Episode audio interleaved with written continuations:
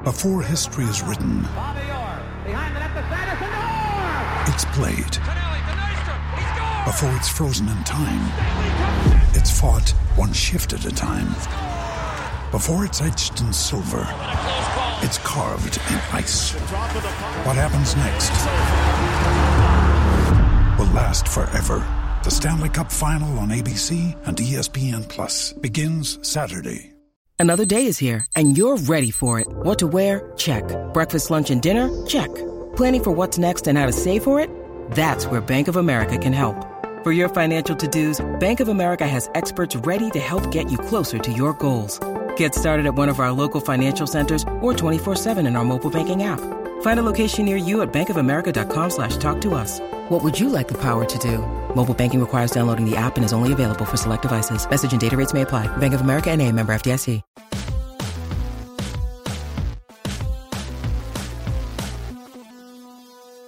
Welcome to RealGM Radio. I'm Danny Orr, your host, and so happy to have you with us for this episode. This is the continuation of the new monthly feature doing the tiers in each conference separately. So, Western Conference, Eastern Conference.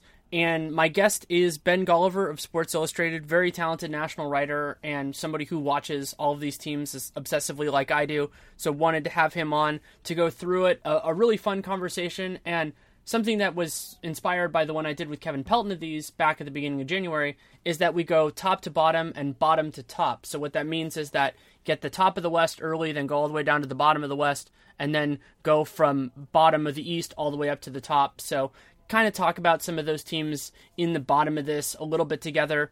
One note that I have to make is that we recorded this back on Tuesday, but because of the Lee Jenkins podcast, I pushed this back a little bit. That means that we don't talk about the Kyle Korver trade or the impact of it. However, we do insinuate Ben gets a lot of credit for this, for that they were going to do something. And they ended up doing something between when we recorded and when it comes out.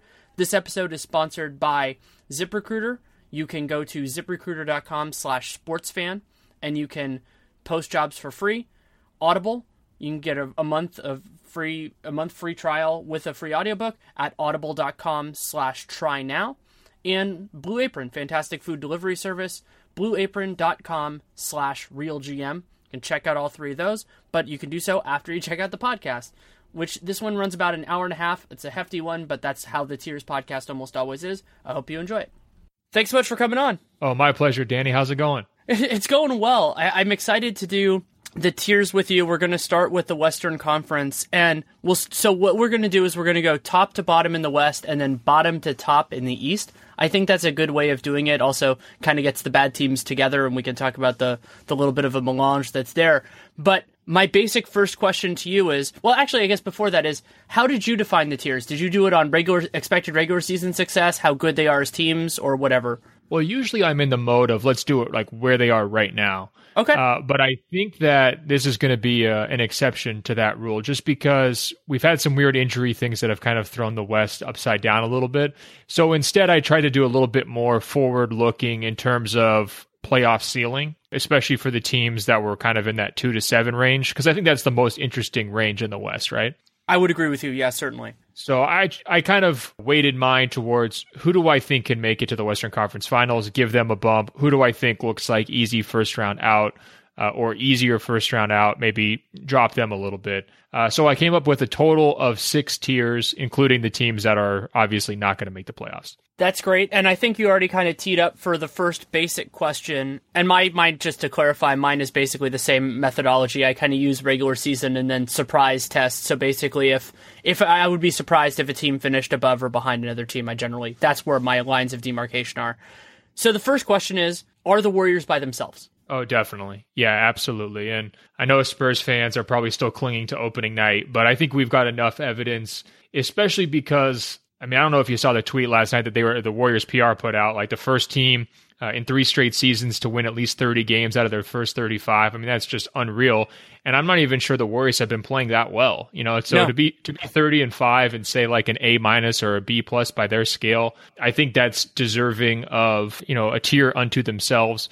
And just when you do the mental game of like, how do these guys lose a playoff series to any of the teams in the West? There's so many ifs or like scenarios that you have to add on top of to that equation to like make it come out. uh, that it almost gets kind of comical. Like they've solved t- to me, they've solved their most important things. They've gotten Durant comfortable. Sure, Curry could probably be doing more within that context, but the offense is really not an issue. Defensively, they've shown a, a very high ceiling. Maybe there's question marks late game against Cleveland, or you know maybe you're still concerned with you know front court depth in terms of you know the strain that's being put on guys like Durant and uh, and Draymond. But those are minor quibbles, and I think when you're looking at whether it's Houston, San Antonio, the Clippers, whoever else you might have in, in the next tier down, you really have to stretch to make a case for any of those teams to beat the Warriors in a seven game series. The Spurs, in particular, I think, are disadvantaged. Obviously, they have that great opening night game, and that is, they deserve credit for that. I'm not trying to knock it at all. But the Spurs have disadvantages that are important to note in both the regular season and in the playoffs. So in the regular season, the biggest distinction is that just they don't care as much about regular season success. So if you were to say that they would finish above the Warriors, I would think that would involve the Warriors falling to where the Spurs end up rather than the opposite way. As great as they were last year, this is a fundamentally different team. I think back to the, some of the, you know, the loss to the Bulls, then the, the game they lost over the weekend to the Hawks while the Warriors have lost games like that, they're fewer and further between. And then in the postseason, San Antonio gets the benefit of being the deepest team in the league, in my opinion. And they can't use that as much to their advantage, especially if Pop is reluctant to move away from his least effective players. And I feel like I should just name Tony Parker blatantly, so I'm going to name Tony Parker. Yeah, for sure, and and it could be a situation where those guys are old enough where they remove themselves from the equation. But I I think they still run up to the problem of who's their go-to money five, and you know is that team going to be able to match up and keep up with Golden State's best five? Uh, and to me, kind of a transition year for them. Whoever their best five would be matching up with Golden State is going to leave off some fairly big name from their group, probably Pau. Then all of a sudden, you know, do they look as deep as they might on a random, you know, Wednesday night uh, in early January. I'm not sure. So I still kind of question their ceiling. You know, I haven't really been that impressed by their individual victories. Like even uh, you know, along the way, yes, their record and point differential are both sterling. But I thought, you know, when they played the Clippers last week, I saw them in person. I kind of came away with a very blah feeling. I mean, it wasn't like they were catching the Clippers at a great time. It's kind of an undermanned Clippers team. They've been going through all sorts of issues, and you know, they they really just kind of left me wanting and kind of questioning, like, well, is this group really you know who we thought they might be, or or who their record suggests they are? So I don't know. I guess uh, as great as Kawhi's been, you know, as as nice as as it is to see Danny Green bounce back the way he has bounced back, it's just still really hard to think like they're going to be able to outgun the Warriors, uh, especially if they don't have home court advantage. They haven't had that many opportunities recently for real statement games. Uh, there there aren't that many teams that are of that of that ilk, but they haven't played I don't think they played Cleveland at all. Have they? I don't think they played Cleveland at all. They played the Rockets in mid December. That game, the Spurs won that game. I, from what I remember, it was it was close, but it I you know wasn't a dominant performance in any way, shape, or form. And their best game, to my knowledge, is opening night, and that always gets hard because it, opening night is an anomaly for everyone. And the Spurs were great, and, and that's wonderful. But you get you get down to the point for me that I, I think is the most compelling with the Spurs, which is that their best five might involve fewer of their starters than almost any good team I can remember. Oh, for sure. Yeah, and I think you had a point with with Tony Parker. I mean, I I think it's really hard to envision him being part of that best five. You know, I, I would actually probably put Patty in there at this point, and you know that you can just kind of make the the lineups from there. But any way you do it, I think they're going to struggle at that five position when Golden State goes small, right? I mean, I think that's still going to be a, a big time Achilles heel for them, and that means Pau's going to be watching. Uh, I think almost certainly. Uh, I just don't think the the level of physicality that they had on opening night to me is sustainable, especially if you've got Durant really fully comfortable at that four spot and really defending at a high level. Like if your four or five is Durant Green, uh, and you're the Spurs and you're trying to match that with Gasol Aldridge, I just don't see how that ever works. That was also one of the best games Jonathan Simmons has played in his NBA career. And best game of his life. I mean, there's no and, question and, about it. And so if he plays that way four times in a seven game series, the Spurs can absolutely win. But we can't expect that based on the based on the precedents and based on how much Pop plays him. And that's the other huge thing here is that I think Dedmon a lot of times has been their best center just in terms of what they need from a center. But I don't think Pop has the I don't want to call it courage because he certainly has the courage, but just that's not his way to have to give Dedmon that kind of a leash and to pull Pau in that sort of a way to do it, especially considering the continuity that they've maintained for better or for worse with their starting lineup. One really crazy idea that I would love to see them do more often is having their two guards be Manu and Danny Green because Danny Green is best to me def- defending ones. So you put him on the one, and especially when you have Kawhi and and LaMarcus in the game, which a lot of times they will, you don't need that much shot creation from a nominal point guard because those guys are ISO heavy. Those guys are doing a lot of different stuff, and so if you have Danny Green on the one, you have Manu there, he can just do what he does so well. You can make that work. So maybe for me, one of the fives I would love to see them do. I don't think they've played this at all this year. Is Danny Manu, probably John Simmons. You could go a couple different routes with that fifth guy, Kawhi and LaMarcus. Yeah, so one thing on the Dedmon, I think that's a guy you can play like fairly big minutes in the playoffs, even though he's sort of a one way guy. But I just think that that the hurdle becomes when you have to play the Warriors, and you you probably have to keep at least really hopefully five offensive threats on the court at all time, right? Like legitimate offensive threats if you're going to kind of keep up there and that's where he becomes an issue. But I think if we're going to flip this sort of in San Antonio's favor, their lineup combinations, the one you just mentioned, playing a guy like Dedmon, uh, and just the fact that they know what they're supposed to do. I mean, the institutional knowledge of a lot of their guys, including some of the older guys who maybe aren't going to be there every single night in a series, but are probably going to give you at least like two or three strong games, uh, whether that's Manu or Tony. I think that's still enough to keep them, if not at the front of the second tier in the West right now, then very close to the front. And if you're sizing them up against the Rockets, for example, where maybe there's questions about how their style is going to translate in the postseason, or if you're sizing them up against a, Grizzlies team who they've beaten in the past in the postseason, or you're sizing them up against a Clippers team who's kind of a question mark right now, I think it's not a huge slight to say the Spurs aren't on the same level as the Warriors. And, you know, sort of the uh, the bronze medal for them is that they're probably at the top of that second tier, right?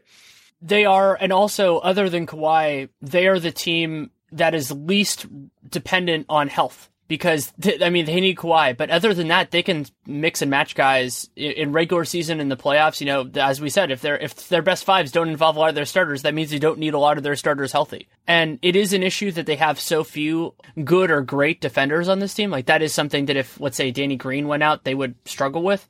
But they have enough that I think they can survive it. Whereas the Rockets, I mean, we saw the sea change that happened with them when they got Beverley back, just because it allowed their rotation to start making sense. For sure. And I think Danny Danny's defense on the point guard is a great thing in their favor because whether that's going to be Harden or or or Paul, you know, potentially in a second round series, I mean, that's going to really help uh, in a big time way. And it's not going to, you know, take those guys out. I mean, it's not like a chess move where, okay, now you're going to have to make do without your best player on the other end.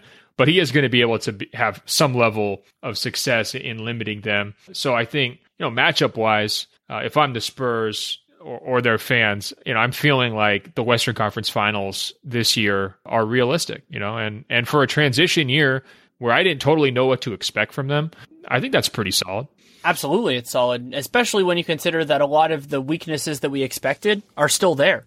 Big man defense is still a weird issue. You know, their their defense isn't what it was. Their offense has been pretty good, not great, but they're still that much better as a regular season team, and theoretically they can narrow it down as a postseason team than a lot of these squads. And so we'll go from there to who else is in your tier two. I agree with you that I have the Spurs at the front of the class, but I'll let you give yours before I give mine. Yeah, so the rest of my tier right now, this could be controversial picks, I'm not sure. But I, I think right now I want to put Houston and the Clippers, uh, despite the Clippers' sincere, uh, significant woes here recently. I want to put them both in that class because I can see either of those teams making the Western Conference Finals uh, without too much mental stretching. When I look at kind of the next group, whether it's Utah or Memphis, it gets a little bit more difficult for me to see those two teams win two series against you know, some pretty quality competition in the West. Uh, so if we're looking at this as sort of long term, highest ceiling, I still have uh, the Clippers and the Rockets uh, in the second tier with the Spurs. I have no problems with that whatsoever. The Jazz are the complication, but we don't have a real precedent for them healthy. So I don't want to put them in the tier with teams like the Spurs and the Clippers in terms of postseason success when we just don't know. I think that they have the highest ceiling of any of those teams, but when it's all speculative, I can't do it yet. And the, the starters, I think it's like 26 minutes that their best five has played together this year because of injuries. So I believe in it, but until we see it for even like five to 10 games, I can't put them there. Yeah. And Utah actually probably on a podcast with you maybe like a year ago I think I said they had a shot at making the Western Conference Finals this year. I still want to believe that, but we also don't know how their offense is going to operate when all the pieces are together in the postseason context, right? And then what happens if a guy like Rudy Gobert gets into foul trouble uh, in the playoffs? How do they adjust? I mean, how does Quin Snyder run his rotations? Like we haven't seen any of that kind of stuff. And yeah, they have a lot of good players, but we've seen coaches that just kind of throw stuff together that panic and make weird decisions. Yeah, and then how did they hold up under the pressure, right? Like they let's be honest, they folded down the stretch of last season like pretty hard. And so now you're in a first round series uh, against a really good team. I mean, no matter where they kind of fall, I don't really see them passing the Spurs. Best case scenario, maybe they're the three seed, but if they're in a four or five matchup, they're going to be facing a team that's a lot more experienced than them that knows playoff basketball. You know, can I see them winning one series? Absolutely, but I'm not sure I can see them winning two. I guess that's what I keep coming back to you know, maybe they, they rip off this crazy second half run once guys are back and once they really have George Hill and maybe their offense takes off, or sorry, their defense takes off and it's sort of the best in the league. And we want to revisit this after the All Star break. Uh, but for right now, I'm not quite ready to crown them. It's not responsible to at this point. And I have been of the belief, I think I even maybe said this before the season, that the Jazz, if their goal is long term playoff success, not just, you know, winning a round, I would much rather be out of the 4 5 series than in it, even if that requires not having home court. Like, I would rather be the six than the four if I were them. Oh, you want them to play the shenanigans late for the seedings? If that's what it comes to. But we don't know if it's going to come to that because the Jazz, I think they match up pretty well against everyone else, but the Warriors can just go small and Utah has trouble with that. They played the Warriors tough the last couple of years, but that's also a whole different thing in terms of experience and the way the refs are going to call it and everything like that. So I think that they would have. I don't particularly love the idea of a Jazz Rocket series, but I would feel more confident in that and then a Spurs series to come than whoever they'd face in the four five and then the Warriors. Yeah, I hear you. I think Jazz Clippers is sort of like the most interesting debate right now because I don't think there's any question like Utah looks a lot better than the Clippers do at this very moment. And if they had to play, even if you give them, you know, Chris Paul healthy, if you had to play the series right now, I'd probably lean towards, you know, Utah fairly strongly, even with whoever they, they aren't going to have. But, you know, once Blake's back, I mean, once you're getting lots of foul calls, you know, once you're, you're getting the treatment in the postseason uh, from the officials, like these guys have kind of come to, to receive over the years, I think that's where it gets tricky. And then do, you know, guys like Hayward and, and Rodney Hood, I mean, their first time kind of in the limelight uh, as major guys facing defenses that are sort of you know locked down to slow them down to make their lives difficult. Uh, and without this like wide range of supporting offensive pieces does that start to you know grind down a little bit? Do they start to look maybe like you know the raptors offense in, in, in previous postseasons where it's just a struggle to get anything clean or easy uh, that'd be my concerns for utah at this point those are fair one point that i feel it'll probably be obvious to most people, but I think we need to make because we both have the Clippers in terms of ceiling in that tier two. Is that their starting five has been one of the best lineups in the entire league. And if your starting five is really good, as their healthy starting five is, those guys will get more minutes and probably more minutes together in the playoffs. So that's what really keeps them in tier two. I don't love their bench. I particularly don't love their bench in the playoffs, but when you can throw out a lineup that is probably better than their counterparts and they're probably getting 35, 38 minutes a game, I'm good with it. I'm good with having them wherever you need them to be, except except the Warriors because the Warriors have their number. Uh, yeah, I'm with you. I think that their bench looks good this season only when they're at absolute 100% strength, right? Like they need to have everybody healthy and then light doses of the bench can get you by. Uh, and they have a few helpful guys in spots like, you know, Austin Rivers, you can turn him loose every once in a while defensively on the right matchup. You know, Felton is, you know, competent on the ball to give Chris Paul uh, breaks in ways that maybe they haven't had the last couple of years. I think their bench at full strength this year is better than it has been in previous seasons, which is you know certainly damning with faint praise. But you know that has been an issue because like a guy like Blake Griffin has been run into the ground in, in previous playoffs just because they couldn't take him off the court. So they need you know their their starting five for sure has to be all healthy and 100 percent going into the playoffs, and that's a question mark because you know Blake Uh, that injury kind of came out of nowhere. Apparently, he was trying to play through it for a little bit, according to the team. Uh, it just he just couldn't. Uh, so what does that mean now? Once he gets back, when is he up to full strength? Remember last year there was all this hope that he'd be back well before the playoffs. It just didn't happen. Um, certainly, he's got more of a grace period this year in terms of you know his current timeline. Uh, but nothing's guaranteed, as we as we saw last year. I mean, his timeline just kept dripping and dripping and dripping, and next thing you know, he's basically plays two games and he's done. So I'm not super confident about keeping the Clippers in the second tier, but I do think that their peak play in terms of how well they've looked, especially early this season when they had everybody healthy, still warrants it. If you were to pick among the Spurs, Rockets, and Clippers, because that's what your tier two is, which two you would like to see most in a potential second round two three series? Which two would it be? Oh man, uh, that's a really really good question. I mean, they're all any of those matchups would be entertaining. I think at this point, to me, Houston is kind of the story of the season in terms of the most interesting team, the most interesting develop uh, development strategically, just personality wise, how quickly they flipped it uh, from last season when they were everybody's most depressing team.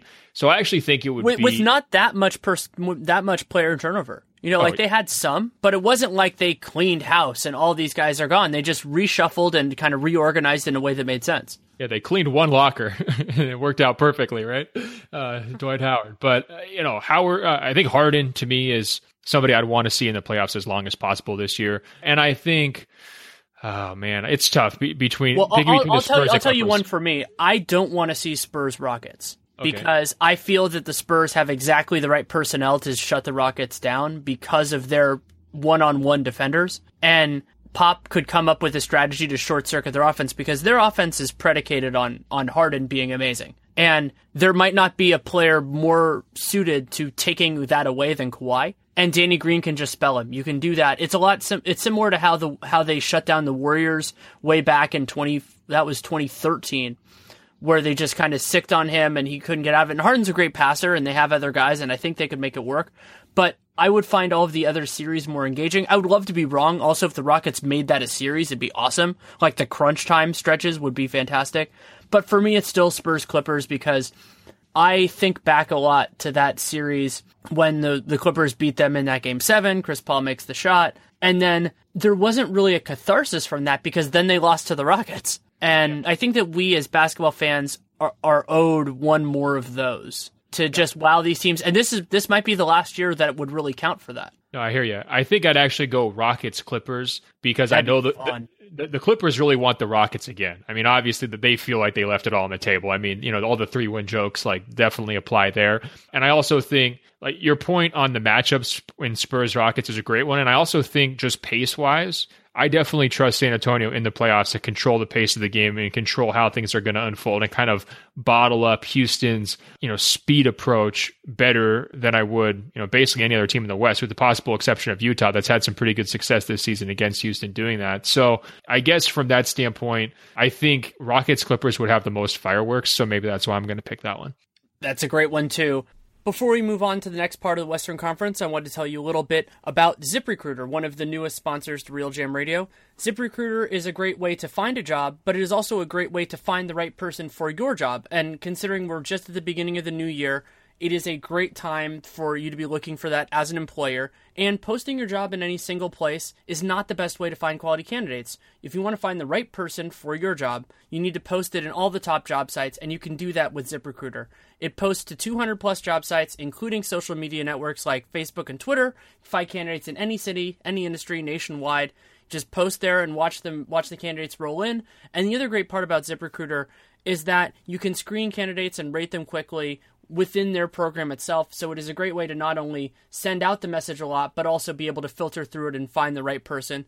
And with ZipRecruiter, you can find out why it's being used by over 1 million businesses by trying it out for free. You go to ziprecruiter.com slash sportsfan and not only tells them that you came from us, but you also get to post your jobs absolutely for free. So this is one on the employer side, but it's a site that I personally have used as a prospective employee and really was impressed with the interface and everything like that. So again, you go to ziprecruiter.com slash sportsfan and you can post jobs on ZipRecruiter for free. And now back to Ben Golliver. Tier three. There had, are I bet I'm guessing you had a lot of trouble with this. Not actually that much. I had the hardest time trying to decide do the Jazz go in the second tier or the third tier? And and we talked through that one just pretty thoroughly. But to me, the Jazz are in that third tier by default. They're with the Grizzlies, and that's my whole third tier. The Thunder were the team that I struggled with, but this is where I, I actually did kind of tier separately in my brain for regular season success and playoffs. And for me, that's actually clarified this where I have the Thunder in this group for the regular season just because they're good and they, they've gone through some stuff. But in the postseason, they're a tier down because they are not going to be able to beat the best of the best in that sort of circumstance, and that aligns them with a lot of the other teams that are below them. Yeah, exactly why I put them in the fourth tier because everything that you just said about the Spurs being able to kind of bamboozle the Rockets and, and maybe take away what they do best, I think that the, the best defenses in the Western Conference even one-sided teams, maybe like say like the Utah Jazz, where their offense isn't quite as good, I think that they will be able to lock in and make life difficult enough for Westbrook, and that he doesn't have enough help, barring a mid-season trade, where he's going to be able to be the one-man show that actually produces four wins out of seven. I, I think that's basically what it comes down to. That doesn't mean he can't put together uh, heroic performances and you know have five straight triple doubles in a series and get a couple of big home wins. I just think they're going to be able to foil what Oklahoma City's doing just enough where to me they look like a one and out team. Yeah, one and one and out for you, meaning that they go and the, they lose in the first round, or that they yeah, win the first exactly. round. no, no, no, exactly. Like they're they're just going to be out in the first round. I, I, have a hard time seeing them win a it series. It reminds it reminds me a lot of Portland, and Portland was that team last year. It was just that the the one got hurt. I mean, I thought the Clippers had that series basically oh, won until until Blake and Chris got hurt, and so there's no shame in that, especially when you're where Oklahoma City was. They lost their best player for nothing, and going out in the first round would be an accomplishment in many ways for this team, especially considering they got Russ to agree to an extension. There is zero complaining that should be happening in Oklahoma City. Like that team is one of the top three or four most watchable teams in the league, despite losing one of the most watchable players in the league for nothing over the summer. Uh, and having and, no shooting. Like, yeah. how is a team that can't shoot that enjoyable to watch? I don't understand how it is, but it's still absolutely true. Uh, yeah, for sure. And I don't think that they would be too upset either. As long as uh, they take their shot in the first round. I think that most people there are happy. We did kind of skip over the Grizzlies. I mean, are, are you with me that they're pretty solidly in that third tier?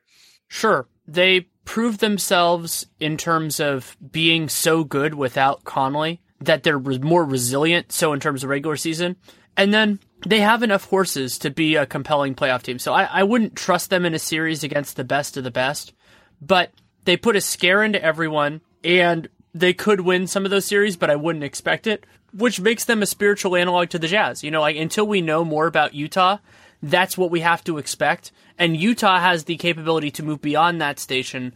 Whereas for Memphis, I think they're more of a spoiler than a favorite. Yeah, I just think if we got into a series where Memphis and Utah were that four or five series, I just think that the Grizzlies would somehow find a way. I don't know how they do it. I don't know how many bloody noses would be involved. I don't know how many uh, uh, Zach Randolph bullying moments would have to come, but they would just find a way to do it. You know, maybe that wouldn't be the case next year. You know, maybe this would be like the the training wheels here for Utah, and next year they'd be in a different spot. But uh, it's just hard for me to see them losing that series, especially with how well Marc's playing. Uh, and then how well they they perform in uh, clutch and crunch time situations. I mean, uh, two polar opposites. I mean, Memphis knows exactly what they want to do late in games, and they can get to it, and they have more options than ever this year. And Utah really hasn't, and that's kind of been a long-standing uh, problem. And it's really helpful when a guy like Marc is your center late in games and you can leave him on the court and he can space and he can shoot, you know, and he can work in pick and roll situations. And maybe a guy like Gobert has to stay on the court for you, but, you know, how limited is he offensively? Uh, in sort of a possession game late in the playoffs? I think that'd be a question I would have. And maybe he's making progress offensively. I'm sure he is this season, but that's a different step to take. And certainly you'd rather have Marc in that matchup, I think. Marc Gasol's return to being a legitimate contender for first team All NBA is amazing. Did I knew it was possible, but I didn't expect it just because of his age and, and his history. And you think, oh, when a guy has a foot injury at that age, he's not going to get back. He has been spectacular this year. Oh, preach it. Yeah, no, I think at, at the first quarter mark, I think I had him like sixth on my MVP ballot. And for sure, he's been the best all around center in terms of impact to me this season uh, including guys who might have you know more comical numbers at that position. I, I think he's been the guy. I would definitely have him over Boogie. The only guy you could make some sort of argument is AD, but that's more of a stats argument than a value to his team. But it's hard because they're in such different situations. Yeah, I, would still take Marc for sure. Well, you were mentioning like playoff matchups past that we would want to see. I mean, would you also oh, si- would you sign up? Would you sign up for a seven game Grizzlies Clippers series? Grizzlies Clippers, Grizzlies Rockets, both ways. Those are series that I would absolutely love. Part of the reason why I would love Grizzlies Rockets is Tony Allen on James Harden. well, I think what we've decided here with our first four tiers is that we basically can't go wrong with almost any possible matchup here in the first round. Except if the Thunder get in there and just kind of gum it up a little bit, just because I think I think well against basically all of these teams, they're just not at that same tier at this point. Well, maybe the best from an entertainment standpoint would be Rockets two seed, Thunder seven seed, and then you know we have that battle out. Rockets two seed opens up a lot of fun stuff because I like them against a shakier opponent far more than the Spurs because the Spurs series against an inferior opponent is just kind of joyless. It's just methodical. Okay, we're better than you. We're going to work it out. And especially if it was against the Thunder, considering that series they had last year, I, I would just kind of feel hollow inside. So yeah, I'm rooting. If that's the way it's going, I'm rooting for the Rockets to get the two seed. Yeah, and because chaos- actually and that would lead to a more interesting Rocket Spurs series if the Spurs didn't have home court. For sure. I mean, the, the chaos potential of Rockets Thunder is off the charts. And you're right. The Spurs just kind of choke the life out of inferior teams. We've seen that when they played the Jazz. They swept them a few years ago. Uh, they got the Grizzlies once in the Western Conference Finals. It was no fun at all. So I'm with you uh, on that as well. Well, what's your next tier? Uh, I'm guessing it's probably a fat one.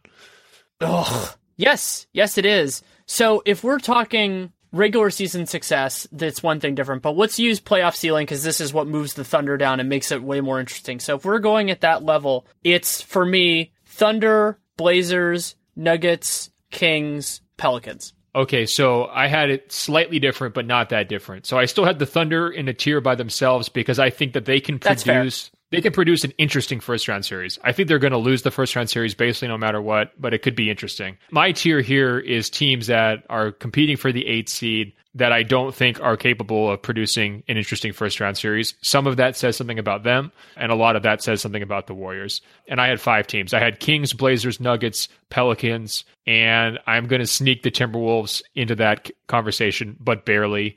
And to be frank, I don't really like any of these teams. I enjoy watching some of them, but I don't necessarily really respect or, or want to make strong arguments on their behalf.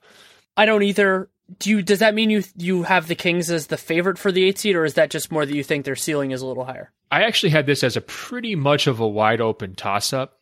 I think I could talk myself into any of these teams on a given moment. I mean, there's such a, a glasses half full versus glasses half empty type of squad. Like, just take the Blazers, right? Oh, Lillard comes back. Their offense finally comes together. Uh, they make the one key trade at the deadline, uh, and then they surge ahead of this group. Uh, or you could say the Kings, you know, they get a little bit of uh, better roster balance at the trade deadline. Uh, they can kind of continue milking Boogie Cousins as one of the best centers in the league, and they can kind of keep the, the wheels from falling off. And they just kind of, even though if they never get to 500, they can just kind of be the fastest team in a very slow sprint. I mean, you can kind of go down the list and make these arguments. Okay, the Pelicans now finally have some guys back healthy. AD's got enough help. Uh, now they're off. I don't know. None of those things are are really that compelling to me. I guess if if I really had a gun to my head and I had to pick, I would say I probably trust the Blazers and the Kings more than the other three, but not by enough to separate them into a separate tier. I expected Portland to disappoint off of expectations this year, just because expectations were way too high, and the the idea that they were going to improve off of what they did seemed unrealistic, considering they were older than people thought and had these structural flaws that could be fixed. I did not expect this. They just Yeah, it's- look it's lost. They look lost so much of the time, and Portland last year was one of my league pass favorites because you knew what you were getting and it was always interesting. A lot of times it was solid defense and just, you know, solid enough. And then offensively, they just have this potential to explode. And so they're winning a lot of these games, especially against inferior opponents. They're not beating the bad teams anymore. Like they're, that was part of their bread and butter. And they are doing it a fair amount, but they're not chomping at the bit like they were last year. And then they're getting better shots from everybody because of they they have a bigger target on their back as opposed to being the nice story. Now they're the famous team. They're the you know they were so successful last year. Yeah, they're in their own heads a little bit. They're not having very much fun either when you watch them. I mean, it looks like it's a Like drag. Paul George. Yeah, bingo. And I think, you know, one other thing about the Blazers, you know, every everyone got really mad at George Karl for what he said about Damian Lillard. Uh, and it was unfortunate that he kind of went into the off court, oh, ego kind of conversation because what he actually said was right. Like, they're not playing together. And that's true. Like their offense is not nearly as fun or as smooth as it was last year. The numbers are still pretty good because, you know, Lillard and, and McCollum are such proven scorers at this point, but it's not the silky type of attack that we've seen in previous years. And then defensively, there's no connectivity whatsoever. I mean, these guys are not covering for each other. They've tried to turn it around here recently. There's been a lot of hype about kind of changing their schemes and and being a little bit more aggressive on pick and rolls. But you know, you're still out there trying to play defense with really poor defensive individual pieces. Uh, so and I thought George Karl actually on a lot of things that he said about Portland was dead on, and and people kind of missed that point to to attack him. But nevertheless, if you play like the, the the version of this game, which is sort of like who do you trust the least, Portland should hang around in that conversation for a while before some of these other teams, right? Like, can't you see, you know, the Kings imploding, the Pelicans losing one guy and completely falling apart, uh, the Timberwolves uh, Basically, just kind of already have. Yeah. So I don't know. Well, I and mean, also Portland is the clearest, unambiguous buyer in this group. So Portland, they already have everything they're going to need. They already, you know, the, the only issue with them is that I think they're pretty close to the luxury tax line. So they might not want to push over that just because they're going to be a repeater, and so they might not want that. But in terms of using assets and everything else like that, Denver, and if you want to continue the run, and I'm totally open to it, of having wonderful national writer friends gushing about how interesting the Nugget situation is because in many ways it is the most interesting trade deadline situation in the entire league. But the Nuggets could be buyers or sellers. The Kings don't have any assets.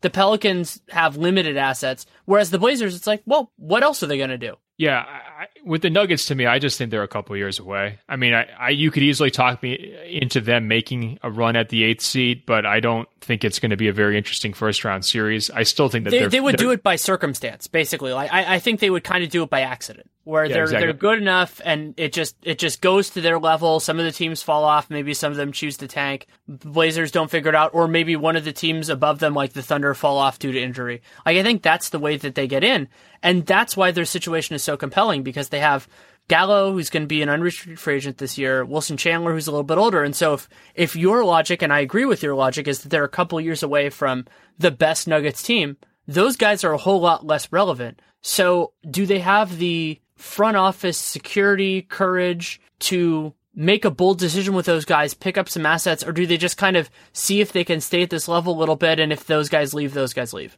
Yeah, what bothers me is that usually in this situation, uh, teams will just get scared and they'll go for the eighth seed and it might not work out, right? And maybe their path will become clear by the time the trade deadline rolls around. I think the best thing that could possibly happen to the Nuggets' big picture is that Portland pulls itself together or Sacramento goes on a run. Somebody kind of separates and, claims that eighth seed so that you know, Denver has the cover to make some of the sell off trades that they should make. I mean, to me, they should be playing for the future. Some of those veterans names that you mentioned should definitely get, you know, put out there as as possible uh, bait. But I think that, and this is sort of what I'm worried about with the Kings too, is I think the Kings are like the happiest team ever uh, to be in a five team race for the eighth seed because it's the most rele- relevant they've been, right, in like five or six, seven or eight years, and that's going to keep them from you know, potentially, you know, ending the DeMarcus Cousins era or really shaking things up in a big time way. And actually, it could make them, you know, swing a trade for a player who's maybe mediocre on a big contract, you know, in a desperate push for that eighth seed that could c- kind of come back to bite them. And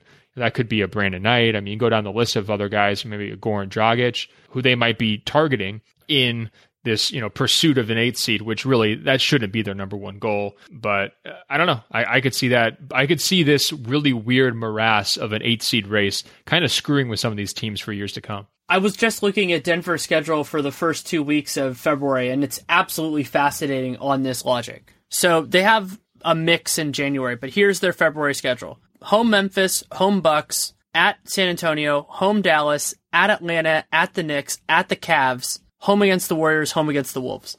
I, I think that the most likely outcome there is that they lose a couple more games than they win.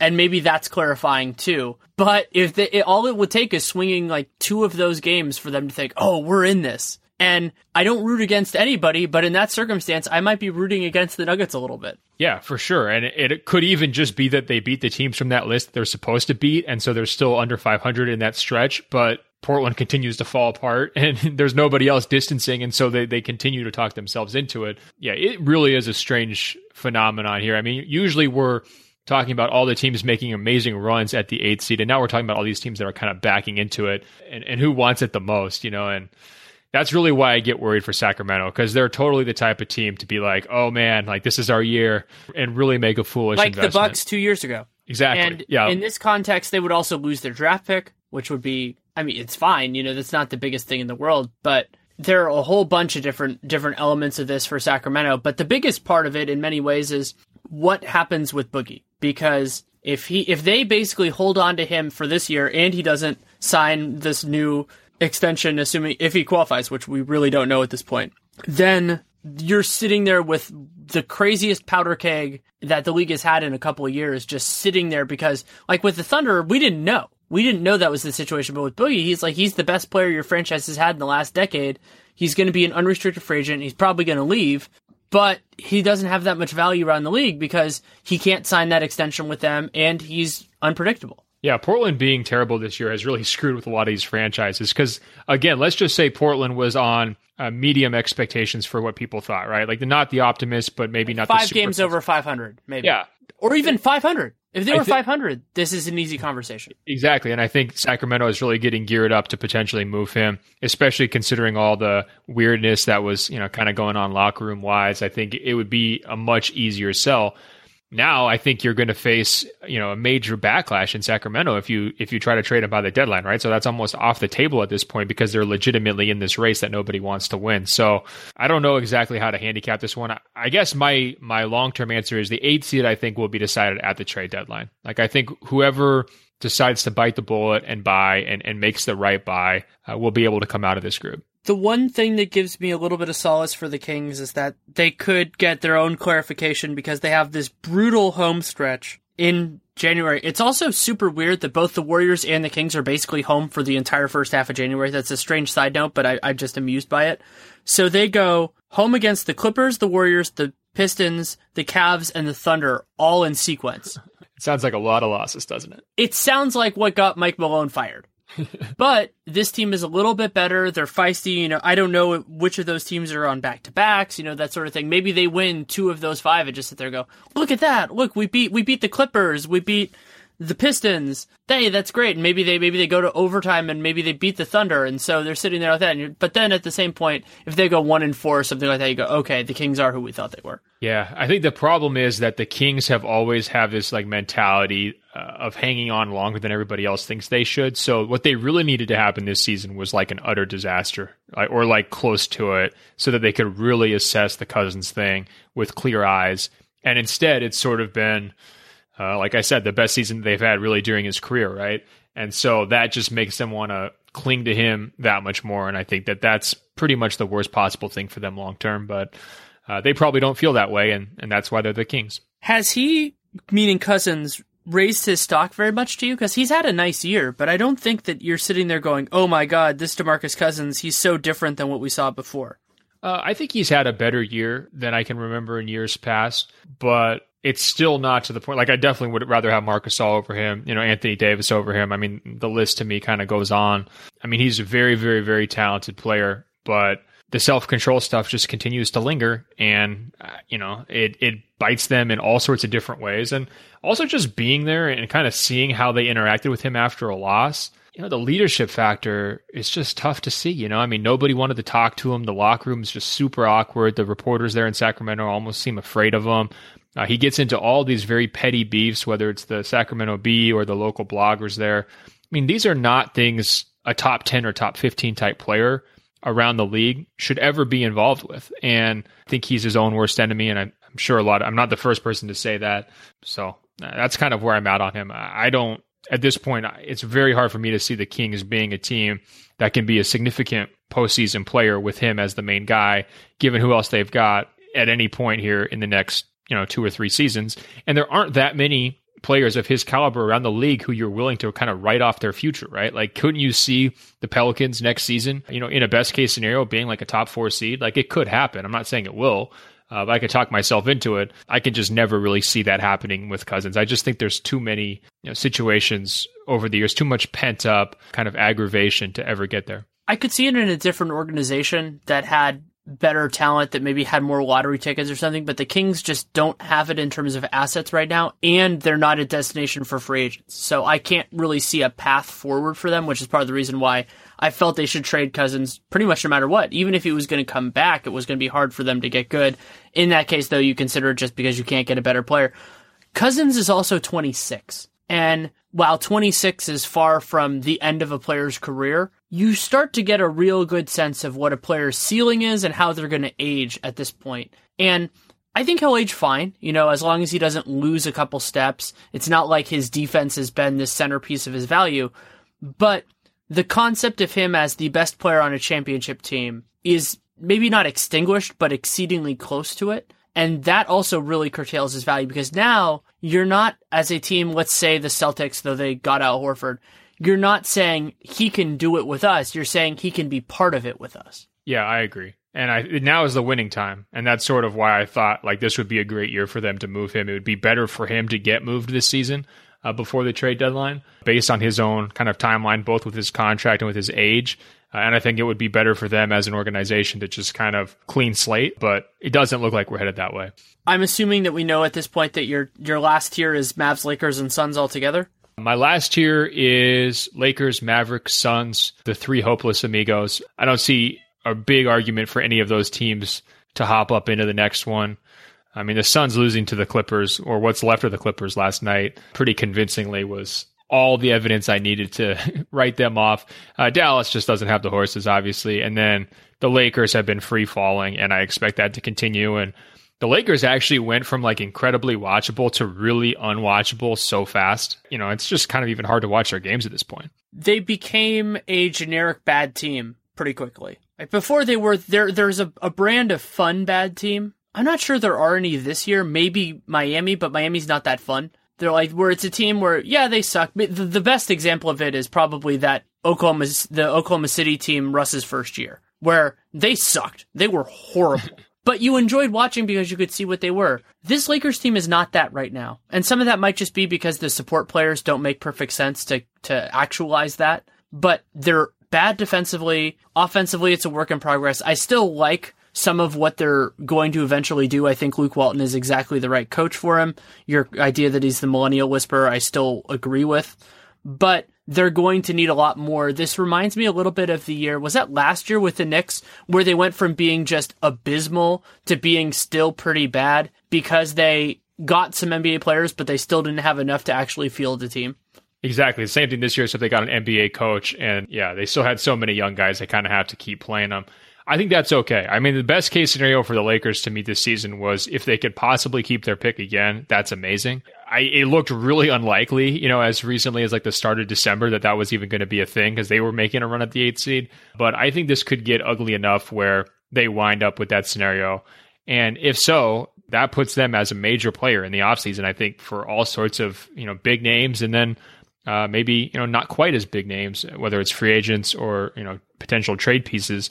So I'm kind of maybe fatigued on them right now. And part of that too is just Brandon Ingram's not quite ready. Uh, you know, I, I think I described to him yesterday to somebody as like, He's the most aesthetically pleasing, terrible player in the league. Like he's really bad, it, but that, that's like uh, Adi Joseph editor the Sporting News. I think he's the one who who said about Devin Booker that he has the prettiest jump shot that doesn't go in. Yeah, yeah. Well, Ingram's right there in that same conversation, and he's also like really good at like really smooth and nice turnovers and all the things that you don't want him to do. Uh, but yeah, I don't know. I, I think they're still you know a, a bit away here, and ultimately long term, that's better uh, than this weird year of like expectations going through the roof because they somehow sneak into the eighth seed and now everybody thinks, okay, this team's like ready to do it right now. And I just think Russell and Randle and, and Ingram are all still pretty far away from being big impact guys on, on a winning team. And the less pressure and scrutiny they face this year is probably better. The Lakers' worst enemy, and this will telegraph where I'm going in the second half, their worst enemy is Miami jumping them in the tank because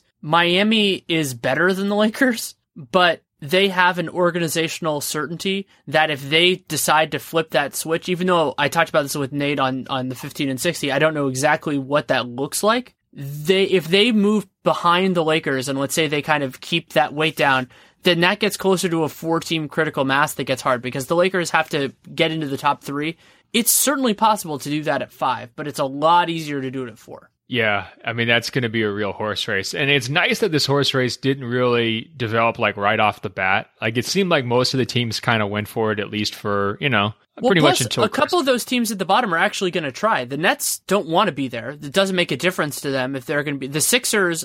If they ever get Ben Simmons back, I think they'll not only have they already been fun, but they'll actually be more competitive.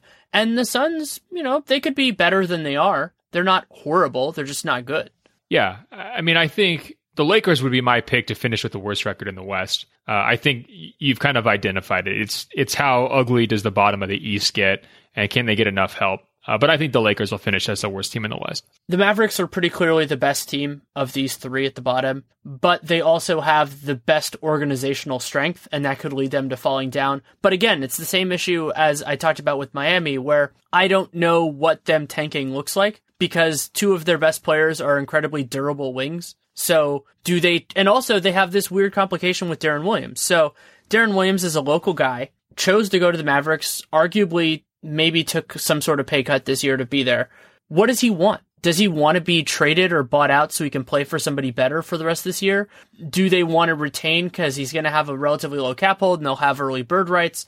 That's a real complication because if they have Deron, if they have and if Deron's going to be a free agent, unless he basically agrees to come back to the Mavericks, he's going to want to play. So how they reconcile all this, especially considering they have a great coach, is going to be interesting because I've kind of thought Dallas had had the opportunity to tank a couple times before, and Carlisle and their team was good enough to not let it happen. Yeah, and they've really gra- uh, ground out a few victories that they probably had no business winning. Like even just to get to ten, that took some serious, serious effort and uh, might cost them Markelle Fultz. Yeah, and if they were in the tank mode, they would have a lot fewer than ten wins right now. It would be my other thing too. So, um, yeah, I don't know. Uh, I don't know if they do the the sell off thing or if they start buying guys out, and uh, or maybe they just start to restrict. Uh, you know, minutes for their major guys and, and let the losses kind of accumulate more naturally. But I think the reason why they're in the sixth tier for me, this this last tier, uh, I just see no ceiling. You know, even though they've played a little bit better more recently, they have a still have a lot of kind of upward momentum to get into that postseason conversation. I just don't think it's going to happen.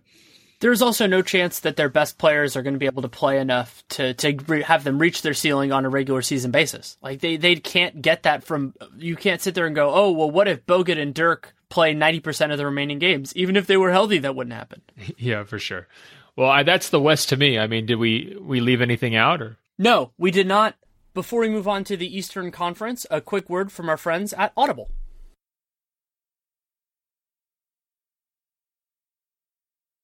Yeah, I, I think, but it ties in. Part of the reason I like going top to bottom, bottom to top, is I feel that in some ways the Sixers and the Nets both have the possibility of pushing beyond their current station. I think that's the bottom tier of the East by themselves, but pushing in and making this bottom lottery picture even more interesting. Yeah, my sixth tier in the East was those two and Miami. Uh, and I guess I, I'm operating under the assumption that even if Miami maybe is a cut above them currently, uh, when we're looking out over an 82 game season and, and the decisions that they're going to have to make, I think that they're going to be right in that same mix. I guess I just see a sell off coming at some point because I think Pat Riley's smart enough to figure this out, right? Like he knows how the system works, and I just see them kind of racing for the bottom. What do you think that sell off is for them? Uh, well, it's probably Dragic. You know, that's their main piece. I'm, I'm not sure who else that you know in terms of their like you got to feel like they're committed to Whiteside, right? I, don't love Whiteside as a player, but who are you if you move him? I think that's a major question. And, and who wants him? That basically, I think that there is a theoretical trade for him that's possible, but I have no idea who makes that offer. Yeah, so it's probably sure. the Magic. yeah, perfect. Uh, but when you look at their other sort of like larger contracts, I'm not sure there's any that you're rushing to get out of. You know what I mean? And I think and they're younger guys that they committed to last summer. You know, they're reasonable as the cap number goes up. It's not, you know, terrible. Uh, so I think that their their main piece to cash would be Goran.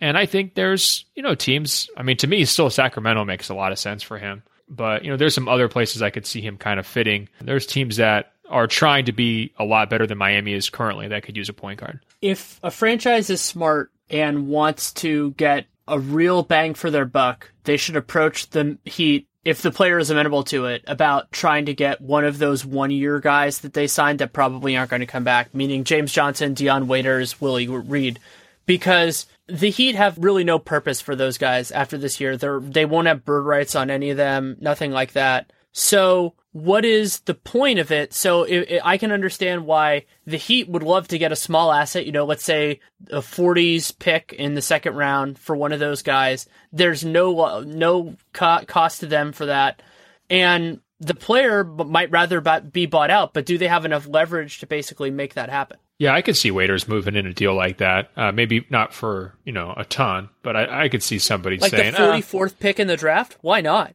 Yeah, for sure. I could see that. Well, then in that case, we're doing a full sell off of everything, and uh, if that's what it comes to, then they definitely should be in this last tier. You know.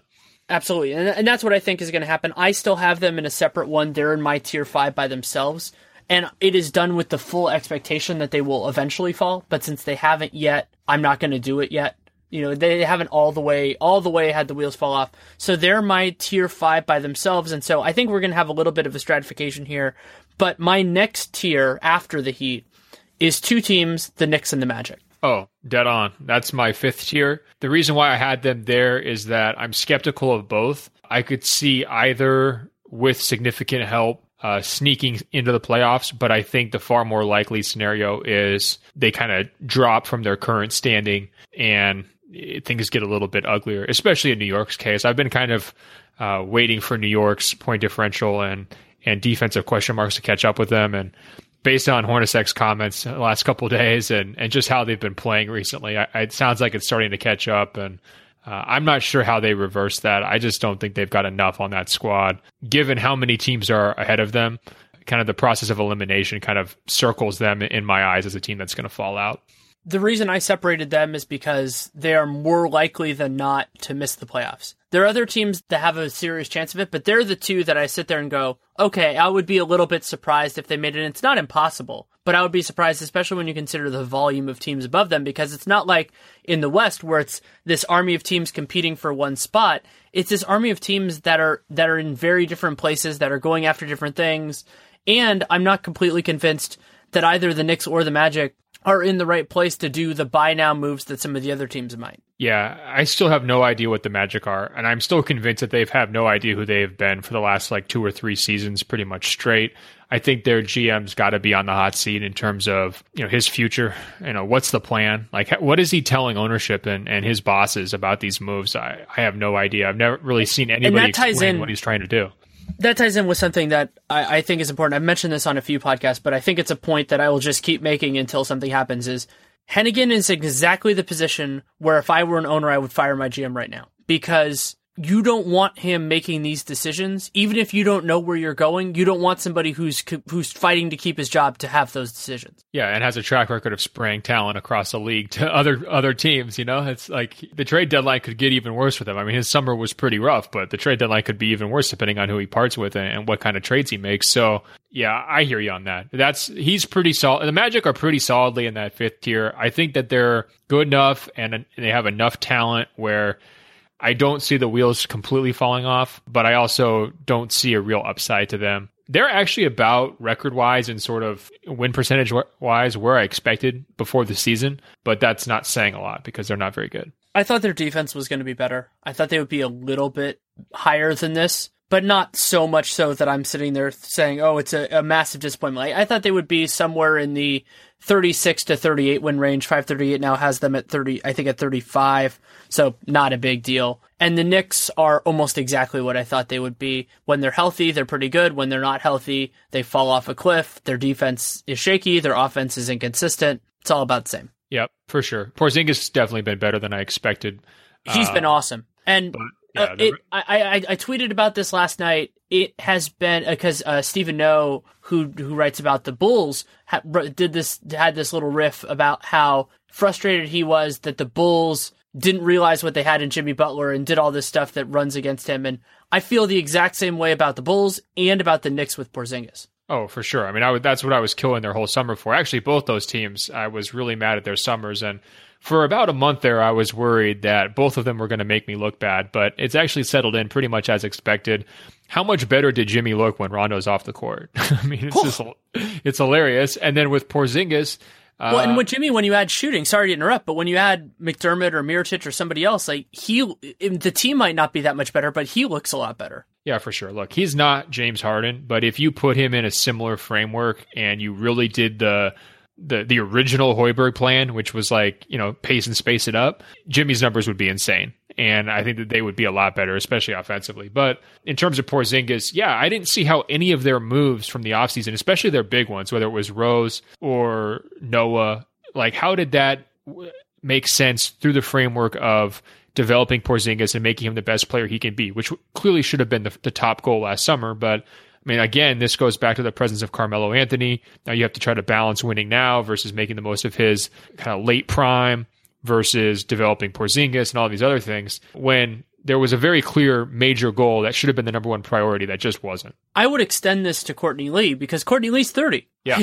what are you getting from him? He he's a nice player. I like Courtney Lee a lot. He would have been a nice fit if he'd been able to stay on the on the Hornets because he's a good player. He can he can help out a stable piece, but you can't throw your resources, especially if you're in a major market where cap space is actually an asset, on somebody who makes you marginally better now who is not going to age well in that contract. Yeah, for sure. And I think there's going to be a, a, reckoning on some of these guys where come trade deadline, you know, they're not super happy with how New York's plan came together. They're realizing that, you know, Rose probably isn't a long term solution. So what's the next version going to look like? So, you know, I think that we could see some fireworks from New York uh, you know, if they the could get out of any of these guys without giving up much in the way of assets, they should do that as they, they should do that as fast as they can. Like if they can get Courtney Lee, but say back to the Hornets, if they can get him somewhere else just to clear that money, that would be great. They're not going to get that with Noah unless somebody's unbelievably stupid, and I don't even think the Maver- the Magic are there. So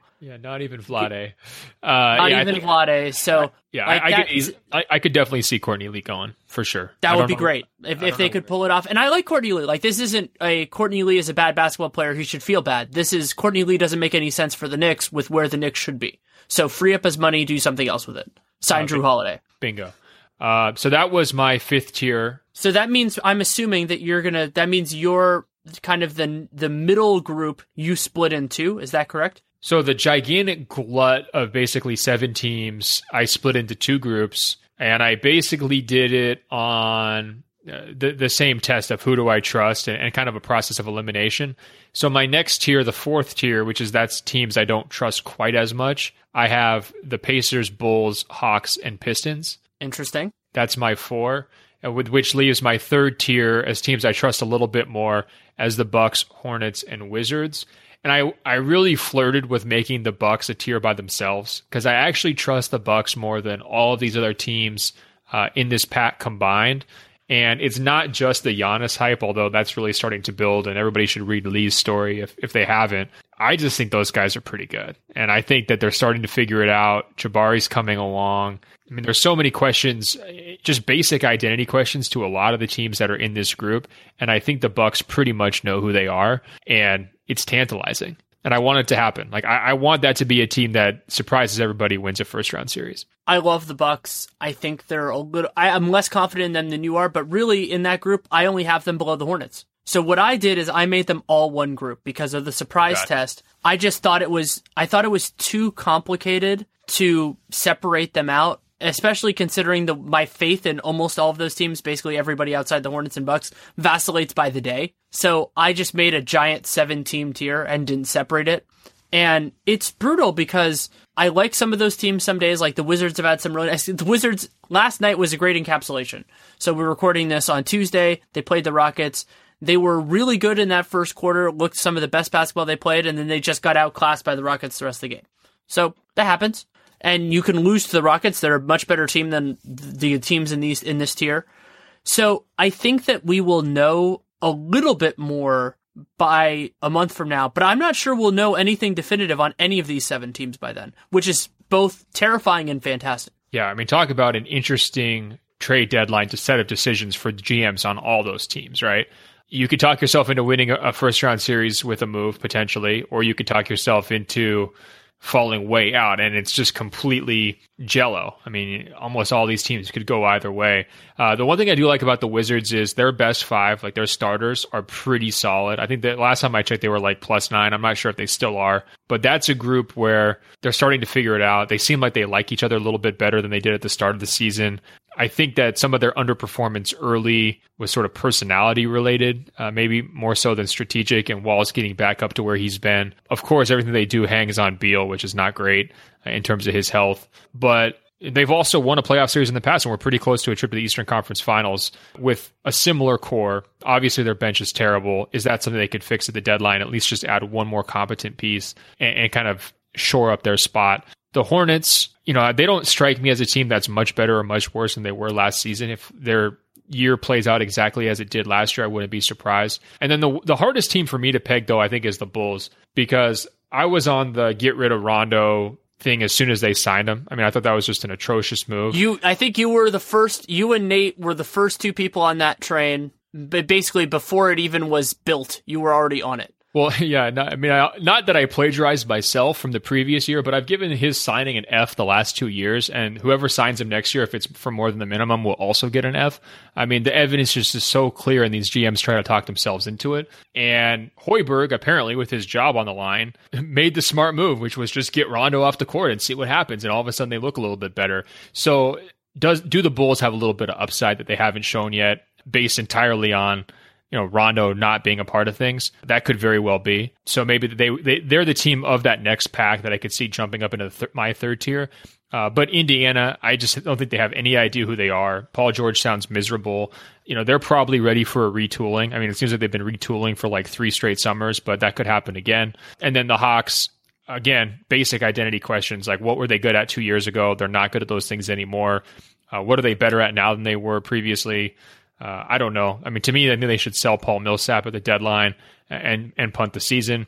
And then Detroit, uh, you know, Reggie Jackson kind of came back to earth, and they overachieved last year. Kind of hit the plexiglass the plexiglass principle, and they're you know back kind of uninspiring and could easily miss the playoffs. So I don't know. That's kind of how I see that middle pack. My big takeaway though is I really want to believe in Milwaukee. Like I want Milwaukee to be that team. If they can get Middleton back, I know that's a big if, you know, and playing well down the stretch and Giannis continues to play like he has, which I don't think that's a flash in the pan. Like I think he's really established himself at this new level.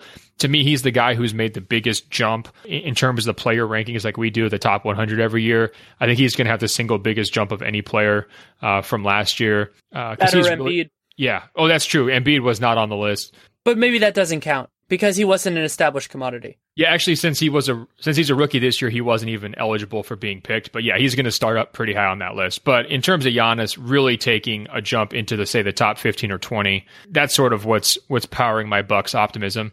And they've got some nice pieces around him. I just think it fits a little bit better than some of these other teams in this mix. I don't expect this to happen because I expect the Bucks to be better than this. But I am just already imagining the rage that would fill Raptors fans if it ended up being a Bucks Raptors series in any round and just having all of basketball Twitter rooting against the Raptors.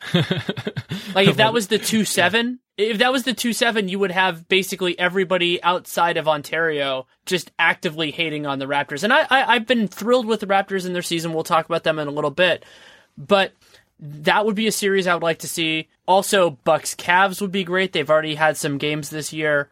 I'm with you 100% on that. If Middleton comes back, it adds a whole a whole different development to this. And I had been of the mold for a long time that the best thing that could happen to Milwaukee was scuttling a little bit this year and getting another good player because it's just so hard for them to add talent. But that's not realistic anymore. Now, with that out of the way, you just want them to have the best season possible. Yeah, in terms of the playoffs, I think the best possible situation is Milwaukee gets the four or the five, they win, so they get Cleveland in the second round. So that gives you an awesome first round series with Milwaukee, a great story for them being on the come up, and then an awesome second round series uh, with Cleveland from an entertainment perspective then I think you know that would also set up you know Toronto and Boston potentially as a second round series, which I think would have a lot of interesting wrinkles to it, especially if they start competing for talent at the trade deadline. You know that could be you know really something to get excited about. And then I think that would ultimately set up kind of a top heavy Eastern Conference Finals, which is what you always want to see when LeBron's playing defense on his Eastern Conference crown for like seven straight years, right? I think that's the best case uh, you know layout for the top eight.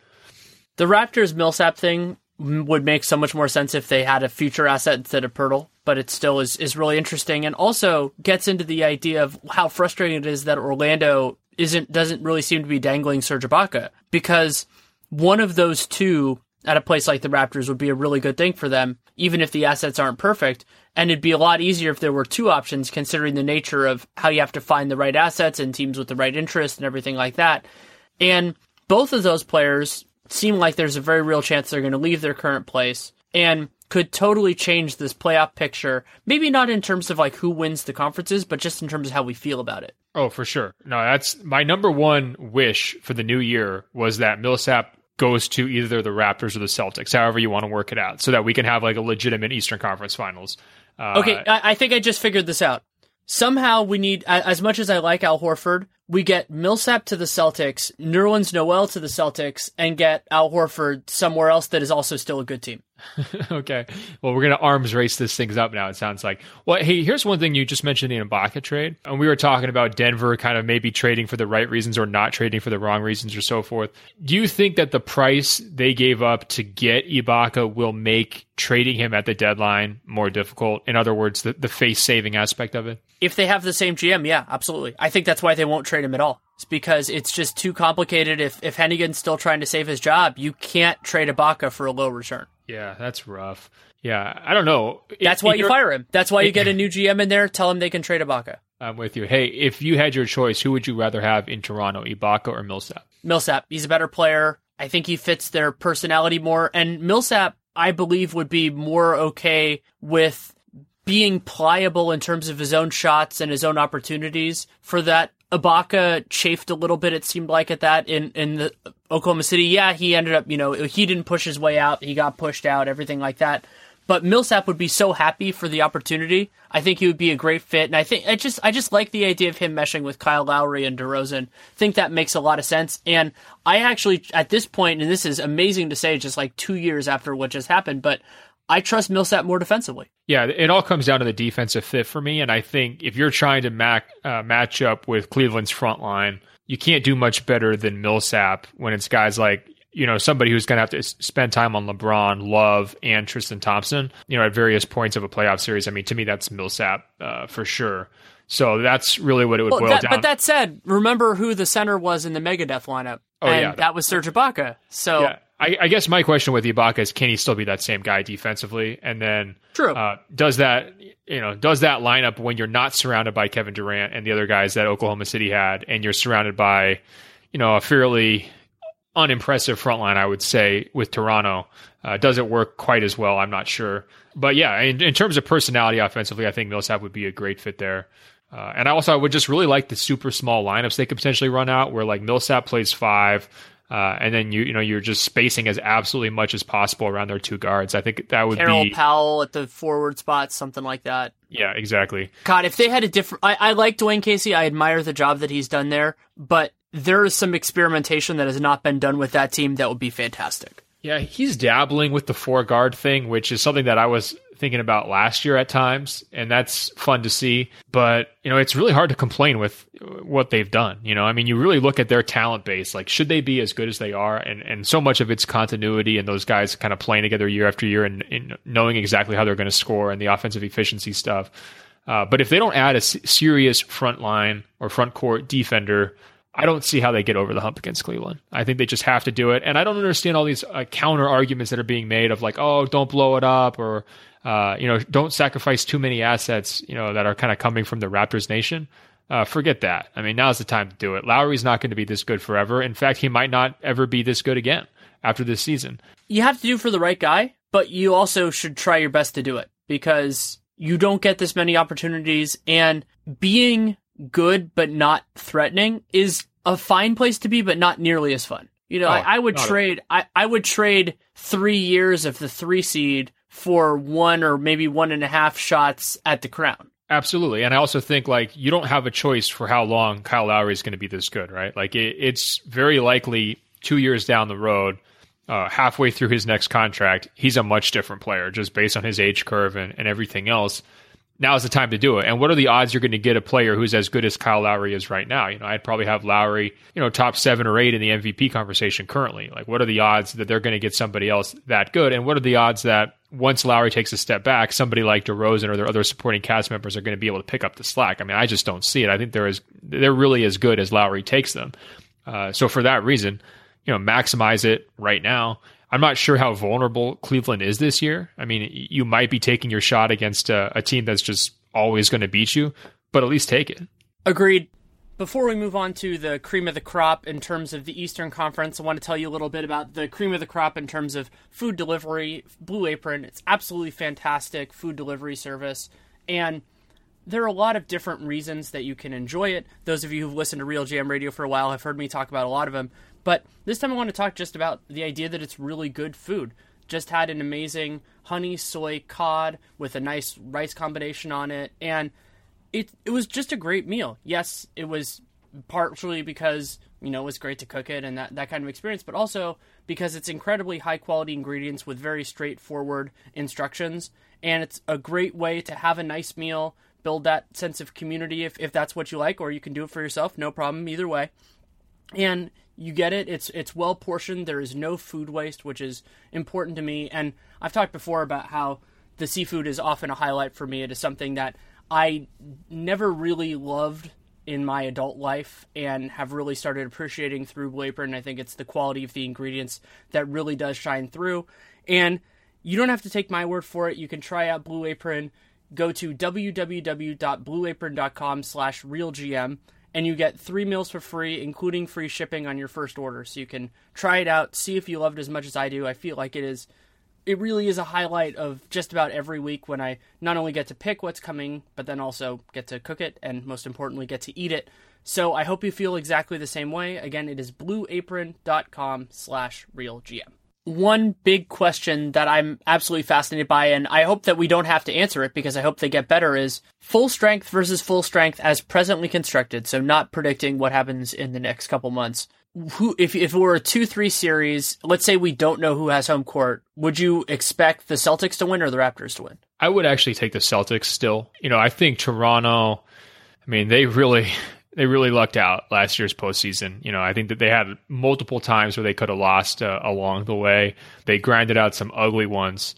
You know, I think you know Lowry, as great as he just said, you know, as, as I just said that he is. I mean, you, if you have a lot of defensive on-ball talent in Boston, you can sick on him. You probably have the coaching advantage. Probably have the versatility and the depth advantage uh, in terms of lineups you know they they're going to have to contain Isaiah Thomas, who I think is taking his game to a different level. I don't necessarily love either one of those teams right now as like a long term you know playoff team, but I think I would just barely give the edge to the Celtics.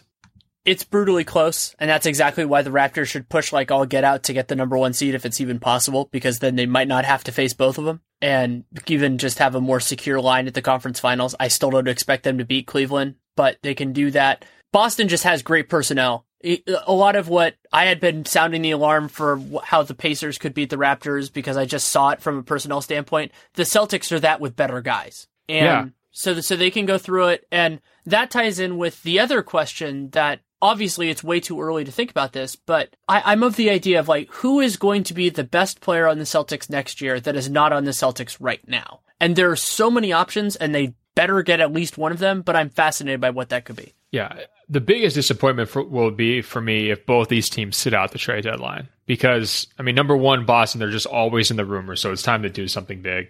And they've got the pieces to do it if they need to. And then, you know, number two, Toronto, like we said, this is their time to buy. I mean, never has there been a, probably in the entire history of the franchise, has there been a better moment to buy than right now. And then number three, like the divide is so clear. Like the gap between the first tier, which is Cleveland, the only, the only team left here in the East, and that second tier is massive. You know, I actually think it's probably bigger than the gap in the second tier uh, in the West. So, what more motivation, timing, uh, or circumstances do you need to do something? If they both sit it out, I'll be really, really, really ticked off. It would be infuriating. Absolutely infuriating. And Boston has a, a much greater chance of doing something in free agency, so it would be less irritating. But they also could be the beneficiary because they have more flexibility in the front court. Like that's why I brought up the idea of Nerlens. Like they could get Nerlens without giving up too much, and yeah, they would have to pay him, and it would tie up a bunch of other stuff. But how awesome would it be to just have that kind of a ceiling guy on your on your squad? There are other talented players around the league, and they have so many assets they could throw menial assets in and get some cool stuff. Yeah, and I also think one reason not to wait and to just do it now is because look at how many guys they have as big time performers who are on super cheap contracts right now. That party is going to end at some point, right? Like you're going to have to pay up for a lot of these rotation guys, and some well, of them. Do, like, do they want to be the team that does that? I mean, maybe if they wanted to be really bold, like that was an idea, or both of our pal Kevin Pelton brought up but your former podcast partner about the idea of maybe the Nuggets are buyers and sellers. Maybe the Celtics could do that too. Yeah, I, I just think now is the time to do it. I don't want to hear about next summer. I want right now. Especially because it, it, doesn't look like some of the most interesting players that could have been on the trade market next summer are going to be on the trade market. Jimmy Butler, I would be shocked if he was on the market unless Boston just gave up a mint for him. Harden is not on the market from what I can tell. He's not going to be on the market at all. So, yeah, maybe you get Gordon Hayward. That would be fun. I would really enjoy that. But outside of that, I don't think there are going to be many of those like all star caliber guys that are going to be on the market. So maybe Boston is left holding the bag again. Maybe they have the best set of assets, but it doesn't matter because if none of the anomaly players move, then you're just sitting there. Yeah, let me ask you this too. Like, do you think the new CBA, once it starts to kick in and, and the extensions and the, the hometown advantage that was kind of given to teams that are going to have star players in terms of being able to keep them, do you think that that is going to lead a team like Boston to be more proactive on the trade market? To be like, look, you know, the odds that we're going to be able to pull a Horford again uh, in free agency or really make the most out of our summer in terms of free agency acquisitions has now changed. Like the calculus has changed. It's more difficult to make that work. We have to explore a different avenue, even if that means overpaying or sweetening the pot or putting together multiple assets more than we might have two years ago. I could see that being a ramification. It should, but maybe after the summer, because if they could get Hayward, then that's a huge possibility. And you never know. Maybe he does. There is there are all those sorts of reasons with the connection with Brad Stevens, the Celtics arguably being a being a really good team. I don't think they're better than the, full strength, full strength. I don't think they're better than Jazz, but the Jazz have a lot of other complications, and the Celtics have a ton of assets. Like if they could get Hayward, then they could pitch him on the idea of, hey, look at all these assets we have. We can throw those into making this team better. And so, yeah, the Jazz have Rudy, they have Rodney Hood, but look at what we can do with another top five pick and all this kind of stuff. So that's a possibility. And also, so so yeah, I would say if they if they strike out this summer, you do that. But also, it is de- totally dependent on opportunity. Like if the right guy comes around now, I feel like they they have to strike at it because it is such a narrow pool next summer. It's basically Hayward, maybe maybe one or two other guys or bust. So if you have the, if you have it and it's within your price range, go for it. Don't hesitate. What about Paul George in this trade conversation? He's the one exception. So I think George is a possibility. I also, especially given his recent comments, he looks like somebody who has a good head on his shoulders and understands that kind of this is a parallel with Durant that he only has a limited amount of time to really be at this level. And so if I'm Boston, you try to give him those assets to try to convince him there because they will be at a disadvantage in free agency with him, even though they could be quite good just because it's, you know, it's not a marquee matchup. He's a guy who grew up in LA or outside of LA, but warm weather, all that sort of stuff, you know, has been in Indiana. So I would go after him in the near term and hope that you can re-sign him so he could kind of be that calibrator piece. But again, it ties in with what Larry Bird wants to do. Yeah, I think that that'd be a guy I would as I'm saying, get out in front of it, all this other stuff, and throw tons of stuff at Indiana, try to peel them off, uh, and see if that works. I, it's so hard to envision Hayward breaking everybody's heart in Utah. I mean, that is one where it's so. I mean, it the fit is so natural in Boston, but then just the personality side of it. Uh, would he do that? Like the only team he's known. Finally, they build up into this playoff team. But remember that they made him sign an offer with another team. Yeah, that's true. I mean, and, and, and remember that. So my rule with this this uh, uh, one of the many examples of how LeBron leaving Cleveland honed my idea of free agency is that we we never know anything about a guy's preferences until his first unrestricted free agent year because Very they true. haven't ever had to put their money where their mouth is. So there's a logic from a basketball perspective that Gordon Hayward shouldn't leave Utah. This isn't necessarily a loyalty thing. This is also a basketball thing. But the Celtics are dangerous because they have a lot of good arguments too. For sure. Okay, that's my second tier Raptors and Celtics who did you pick in the in the hypothetical series? Did you have a pick? Boston. Okay. Their defensive players, like we, you brought up the near misses for the Raptors last year. Like I think that Boston is in many ways a better form of those teams. Like the Pacers were just so flawed last year, and they were good. You know, like George Hill was awesome. They had a lot of players that did really well. The Celtics just have more ammunition. They have more talent. And also, if you compress the rotation and have a good coach, I think they can do well. But it's close. And the Raptors have been a wonderful story this year. I feels like I spend a lot of time ripping on them, but that's just because I don't have them at the same tier as the Cavs. But that's where I have it right now. Yeah, I think Boston's defensive ceiling or their true defensive ability is higher than their current ranking. And I'm not sure I can say that about Toronto. Like Dwayne Casey. Like, can they stop anyone? Yeah, that, that, and that's and that's a question that Dwayne Casey asked me like in an interview. You know, he's like, you know, we've got to get better, uh, and he sounded like significantly better. And I think you know, seven game series that's been an issue for them before, uh, so that's why I took Boston too. Okay, well that leaves Cleveland right as the the sole yeah. survivor. However, I will note that if we were doing this on just regular season success, I would actually have Cleveland and the Raptors together, with the reason being that without J.R. Smith for basically the whole rest of the regular season and the Cavs just not caring that much, I could totally see them falling to the two seed. Yeah. The gap between them in terms of regular season record, I think, is much closer than the gap in theory or the gap in May or June. I, am really hard pressed to talk myself into Toronto as currently constructed doing as well as they did in the Eastern Conference Finals last year again uh, against this Cleveland team. And I think so much of their success in that series was basically Cleveland taking their foot off the gas uh, at various points. So I don't know. I, I, don't see a lot of intrigue, and that's why I'm pushing so hard for trade deadline activity from this second tier. Because you know, with or without J.R. Smith, I pretty much bet the house on Cleveland in a playoff series against either one of those teams. I enjoy watching Cleveland because they're a wonderful basketball team, and LeBron is one of my favorite players to watch in the league. But they're legitimately not that interesting right now because they don't have anything to prove. They know what they are. They'll be a little bit fun at the deadline and buyouts just because they have all these dead roster spots. And if they can actually do something with it, which they need to probably to be super competitive against the Warriors. I mean, they'll, they'll give the Warriors a, a good series and can certainly win it no matter what, but they can really, you know, nudge it that like 5% that they, that would really help with some good proactive moves.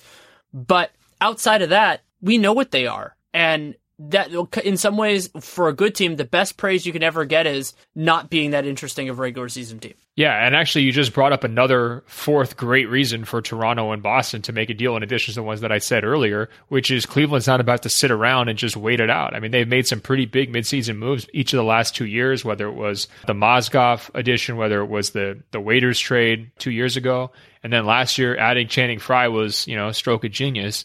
So we expect them to be active again. How much can they really do? That's a question, but certainly they're going to be looking to add, you know, depth and maybe weak spots, whether it's backup point guard, extra wing, uh, you know, whatever it might be, uh, where they've they've kind of faced some injuries. And you know, guys are going to sign up for that because look how well that's worked out for uh, some of their vets already these last couple of years. So uh, if you're Toronto and Boston, that's just one more reason to make a move. I mean, you can't let Cleveland exit the trade deadline and, and, the buyout season having extended that gap. I mean, you have to close it. The buyout season is going to be fascinating this year because there are a few legitimate options for, for players, and the choices will be strong. You know, I, I'm not saying the players who get bought out are going to be strong, but the Warriors, the Cavs, and a couple of the other ones, depending on what position you play, are going to actually have the possibility of playing time. And Joe Johnson serves as this line in the sand of like, okay, you can actually do this, leave money on the table and, and do something with it. And partially because I cover the Warriors and it would be really exciting, but the part of this that you can't predict right now and I'm super excited for is will we see another kind of Joe Johnson? I don't expect it because uh, the the structure of contracts this year is very different, partially due to the cap spike already happening and a lot of the way everything was timed. But will a good player, a rotation caliber player, leave money on the table because they either want to play somewhere else or because they think they can make more from it in the long term? Yeah, well, you always want to look at the teams that are just completely out of it to, to kind of target those guys. You did mention one interesting name with Deron Williams. Uh, Bogut's you know, another one. Bogut for sure. I'm going down these rosters right now. What about Minnesota? I'm not really sure there's anyone there. I, I floated Jordan Hill in something. Jose Calderon is a possibility. And then the one who, this is another example of a guy who shouldn't be bought out, but something should happen with him is PJ Tucker. PJ Tucker yeah. just deserves better than what he has right now. And I think in some ways the Warriors like worst nightmare in the in the small in the small sense, not obviously there are bigger things that could happen, would be if the Cavs can use their trade exception in Cedi Osman to get PJ Tucker because he would help them a lot. Yeah, I've also seen some uh, PJ Tucker to Clippers speculation on Twitter. That makes sense, you know, in terms sure. of if he if he gets straight up bought out, that would be a logical place. Yeah, I mean that's pretty logical. There are also, and and Nate's brought this up. A few other people. It's a, it's a great point that because of the way that proration happens, if a guy is focused more on near term money than long term money, there are a lot of teams that just never use their room exception, and that doesn't prorate at the same speed that the minimum contract does. So those guys, like this is what happened to David Lee last year with the Mavericks. They can get a lot of money that way, and a few teams, like I think the Wizards are one offhand, maybe even the Rockets still have theirs, could be fascinating options as well. There you go. So I'm not sure any of those names that we mentioned rose to the level of Joe Johnson, though. No, I agree with you. So, so. the last thing is because I'm semi obsessed with what he could be. If you could pick a place for Nerlens to end up on February, you know, let's say March 1st, he's on a different team, where would you want him? I mean, you made a pretty convincing argument that, you know, Boston, I think in terms of, you know, filling a hole, because you want him to have the real opportunity to, to reach his earning potential. That's part of it for me, is because I feel like Philly probably screwed him over harder than they've screwed any of their other players. And this is where like a guy like KJ McDaniels, like he really had this he was the only one who kind of figured this out, right? Like you should have been really annoying during the process and snuck your way out because it wasn't going to end very well for lots of guys. And I think it's probably been the worst for Nerlens of any individual player um, just dealing with you know so many wasted years. So I want him to go to a place where he can really maximize his earning potential. I think Boston would be you know number one a place where they could really use him, uh, and also he would have the benefit of a of a you know potentially a significant postseason run. But I think even more than that, in terms of like a long term home, I'm really on board with the whole, you know, Nerlens to Portland talk. They're bigs. They don't have a long term solution in that front court. I think all those guys could be gone basically at any moment. You know, when you're talking about, you know, Plumlee, obviously they're stuck with Meyers Leonard, but he's never going to be a starting center. Ezeli, you know, his career is in question at this point. Uh, Ed Davis, not a long term option. Noah Vonleh hasn't figured it out. Uh, in terms of like minutes, impact, opportunity, and then also potential for a long term hole, uh, you know, filling a hole and getting a, a really nice second contract, I think Portland fits, you know, all of those kind of categories. I guess if I could just wave the magic wand, I'd say Portland because I think that they would value him too. Uh, and he's a guy who needs a second chance, and Portland's a, a, team that really needs to take chances on guys who need second chances. So that'd be a pretty good mix. Those are both my top two for for pretty obvious reasons. Portland, he transforms that team, and Boston gives him the chance to transform his own value. Two others that are in the as is category that would be very interesting. New Orleans, where he should have been in the first place, next to AD. It gives it gives Davis a lot of cover in terms of defense. You can like that's just an awesome potential. And Minnesota for exactly the same reasons. Minnesota's not going to happen, but I would just love to see him with Towns. Then the two teams, and this is the group that I enjoy the most and absolutely will not happen, are teams that do not need Nerlens Noel right now, but it would be great if they needed him in the near future. And that is Sacramento because he would be a nice replacement. Basically, he's what they wanted Willie Cauley Stein to be. So when they trade Boogie, they have a defensive anchor and they can work around that. And you're not, you can't get a guy with his ceiling very often. And then the other one, I floated this idea to somebody recently. I wish I remembered who is Miami because I would love to see what they could do with Nerlens as their centerpiece if they could find a taker for Whiteside. So he would become their new franchise center. Yeah, I mean, if they're going to really blow it up, I guess that would be an interesting way to go. That's like two steps ahead. I feel like it is. Uh, I don't think they're going to do it, but again, yeah. part of part of the fun of talking with you and talking is, is, just going through that idea. But I've been toying with that in my head of like the kind of the three dimensional chess idea is trading Hassan Whiteside and replacing Hassan Whiteside at the same time. Well, that's a really interesting question. Is like, what's Hassan Whiteside's actual trade value when you take into account his contract and his personality and all of that? I wonder if it would be a lot lower than a lot of people think. You know, like I'm all the things sure that people say about. Yeah, that's what I was going to say. Is all the things that people use as knocks against DeMarcus Cousins, which you know, of course, there's going to be some knocks for a guy with his history. I feel like are all applicable to Whiteside, and probably because his talent level isn't quite where Cousins is you know, it probably changes the entire equation. it is a legitimately interesting situation also because Whiteside, his contract, there are a couple of these guys, uh, actually, Enes Kanter is another one of those guys who it, it's his deal isn't as long as people think. So he only has two more guaranteed years after the season at a combined about 49 million. And then he has that $27 million player option. So it's not horrible. It's not like you're sitting there going, "Oh my god," like like Noah, where you're sitting there going, "How are we going to pay this guy?" The best idea with that would theoretically be trading Whiteside to a team that was largely capped out but had expiring contracts. So maybe because of the way the cap is increasing, it wouldn't push them into the luxury tax. I don't know offhand who that would be, but those would be the areas that I would pursue of a team.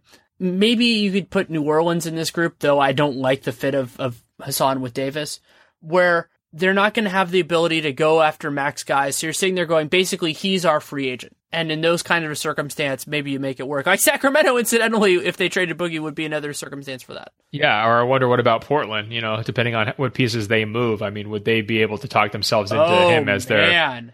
as like their fourth guy or their third guy? I mean, maybe. Oh, you you made me way too excited with that possibility because. I mean, granted, I think the their offense would be super crazy. Maybe Oh, I'm just thinking about the possibility of them moving. So basically, you undo some of the worst off seasons. You trade Allen Crabbe to the Nets, use that space to get Hassan Whiteside, and then basically give Miami cap space and, and some other stuff, which maybe they use to get Nerlens. Well, now we're getting somewhere. Well, clearly that's what the note that we should end on. Probably, I'm Ab- not sure we're going to get more intriguing than that. it, it, won't. Uh, but thank you so much for taking the time. Hey, good times, Danny. Always nice to talk to you, and uh, uh, we'll talk soon. Thanks again to Ben Golliver for taking the time to come on. You can read him at Sports Illustrated, and you can follow him on Twitter at Ben Golliver. That's B E N G O L L I V E R. Loved having him on, and great to do this tiers thing. I'm excited about doing it once a month.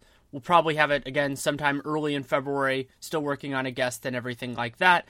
You could also listen to the podcast I did with Lee Jenkins, Ben's cohort at Sports Illustrated released that, I believe, on Wednesday or Thursday. Great conversation about Giannis and the league's young stars. You can find that however you listen to RealGM Radio this time. You should be able to find it there or in whatever podcast player you choose to use we'll keep on going in a mix of different directions. It's part of what I enjoy most about RealGM Radio. Probably going to do some team specific stuff and also general league things, working through kind of where exactly I want to go over the next few weeks, even before the trade deadline.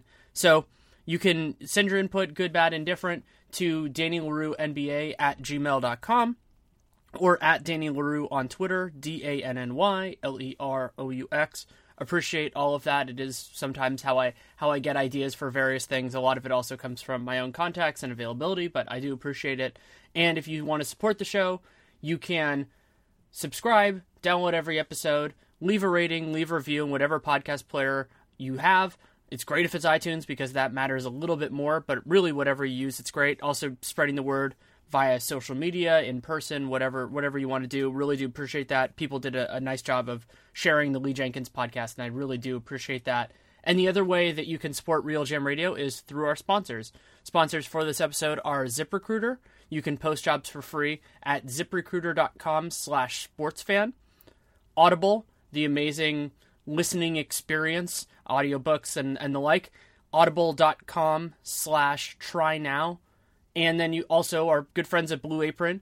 You can the fantastic food delivery service, three meals for free, including free shipping on your first order. www.blueapron.com slash realgm. Thanks to all of them for coming on. Thanks to all of you for listening. Take care and make it a great day.